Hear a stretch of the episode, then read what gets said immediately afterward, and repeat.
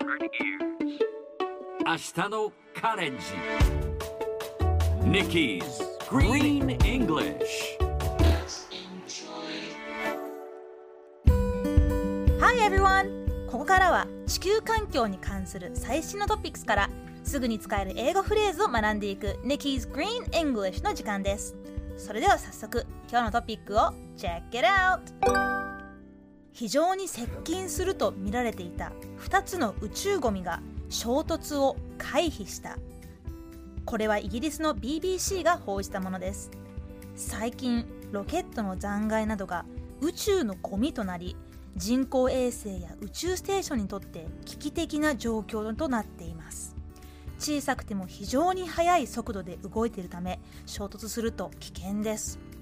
このほどロシアの使われなくなった人工衛星と中国のロケットの残骸が衝突する可能性が指摘されていましたがなんとかすれ違い衝突はしませんでした。もし衝突したら大量の小さな宇宙ゴミが発生してしまうところでした。さてこの話題を英語で言うとこんな感じ。Two items of space junk expected to pass close to one another have avoided collision. 今日ピックアップするのは close to 近づいて接近してまたはその近くにという意味です。C-L-O-S-E close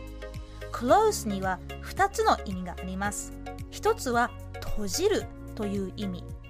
close ずとちょっと濁りが入ります。ドアを閉める close the door など。もう一つが今日ピックアップする close close なので濁りはありません。I want you to be close to me あなたにそばにいてほしい。The color is close to blue その色は青に近い。濁らない close は近いという意味と覚えてください。Close to You といえば一番有名なのはあのカーペンターズの曲でしょうか。文章にするなら I want to be close to you あなたの近くにいたいでしょうか、えー、ラブソングでは定番のフレーズですがあえて口にするとちょっと照れくさいですね。それではみんなで言ってみましょう。Repeat after Nikki Close to you Hey, very good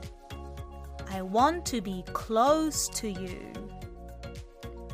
close to you あなたのそばにいたい